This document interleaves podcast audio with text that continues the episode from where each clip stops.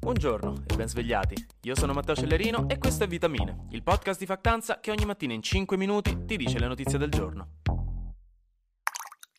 Ok, raga, molto bene. Per qualsiasi ottimo ed elegantissimo proposito vi foste tanto calorosamente promessi per questo 2023 di miglioramento, di pace, di cambiamento, buttatelo tranquillamente nel cassetto delle cose che, vabbè, questo lo tengo, non si sa mai, prima o poi potrebbe tornarmi utile, che tanto poi lì dentro c'è anche un paio di batterie scariche del 2012 per farvi capire l'utilità di quel cassetto, perché turns out che questo 2023 non sarà diverso dagli altri. Non siate contenti? Non c'è nulla di più rassicurante della consapevolezza che alla fine tutto cambia, ma nulla cambia.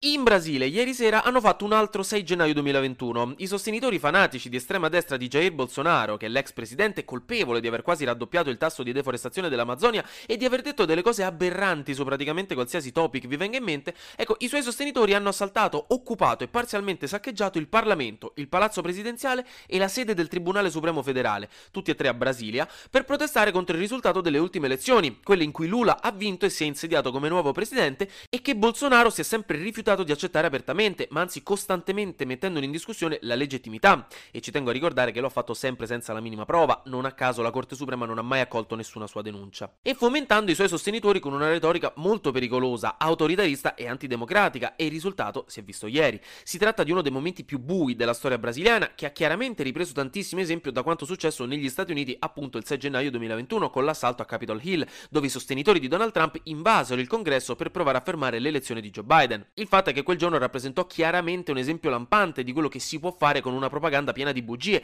e Bolsonaro notoriamente è sempre stato uno strettissimo alleato di Donald Trump e ha usato sempre una retorica simile alla sua, anche in riferimento al possibile uso della violenza nel caso in cui avesse perso le elezioni. Quindi ecco, insomma, per farvi capire un po' com'era la situazione, per tranquillizzarvi vi dico che fortunatamente la polizia è riuscita a cacciare tutti quanti gli assalitori e per ora si contano almeno 300 arresti. È una roba freschissima, eh, di ieri sera, quindi oggi vedremo che altre notizie ci saranno. Comunque il presidente Lula ha condannato fermamente quanto accaduto, parlando di neofascisti e di fanatici e ha chiesto alla Polizia Federale di intervenire per risolvere la situazione. Inoltre sembra proprio che ci siano delle grosse colpe da parte delle autorità locali, che pur sapendo che ci fosse questo rischio, perché erano settimane che i sostenitori di Bolsonaro facevano casino e proteste in giro per il paese, non hanno preso le misure necessarie. E infatti i manifestanti sono riusciti a sfondare le barriere e i cordoni della polizia intorno agli edifici con molta facilità. Stessa cosa che era successa a Capitol Hill. Per questo è stato messo in mezzo il governatore del distretto federale di Brasilia, Rocha, che era anche un sostenitore di Bolsonaro, visto che la responsabilità per la sicurezza era della sua amministrazione e è stato appunto accusato di non aver fatto abbastanza.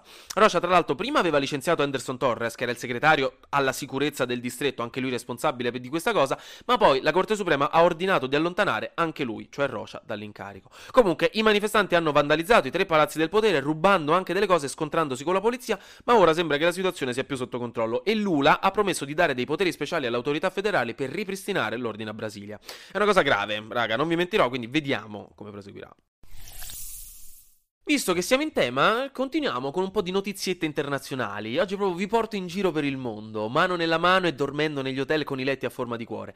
Ieri la Cina ha ufficialmente riaperto i suoi confini dopo più di mille giorni di blocchi in cui per entrare in Cina bisognava sottostare a una quarantena rigidissima. Adesso ha riaperto e infatti c'è stato un boom di viaggi anche in virtù del fatto che questo mese ci sarà il capodanno lunare, capodanno cinese, quindi sarà un periodo grosso di vacanze. Poi la notizia a cui tenevo di più in questi giorni, è proprio raga un masso che mi è stato tolto dalle spalle, una di quelle cose così random, ma che prende per qualche motivo la vostra empatia e vi tiene lì attaccati, l'equivalente di vedere sul vetro della macchina due gocce di pioggia che gareggiano per chi arriva prima in fondo e per qualche motivo la goccia di sinistra diventa la vostra migliore amica, proprio morireste per far sì che vinca la gara. Ecco, stessa cosa io con Kevin McCarthy, che finalmente, dopo la quindicesima votazione, è riuscito ad essere eletto come speaker della Camera dei rappresentanti del Partito Repubblicano negli Stati Uniti.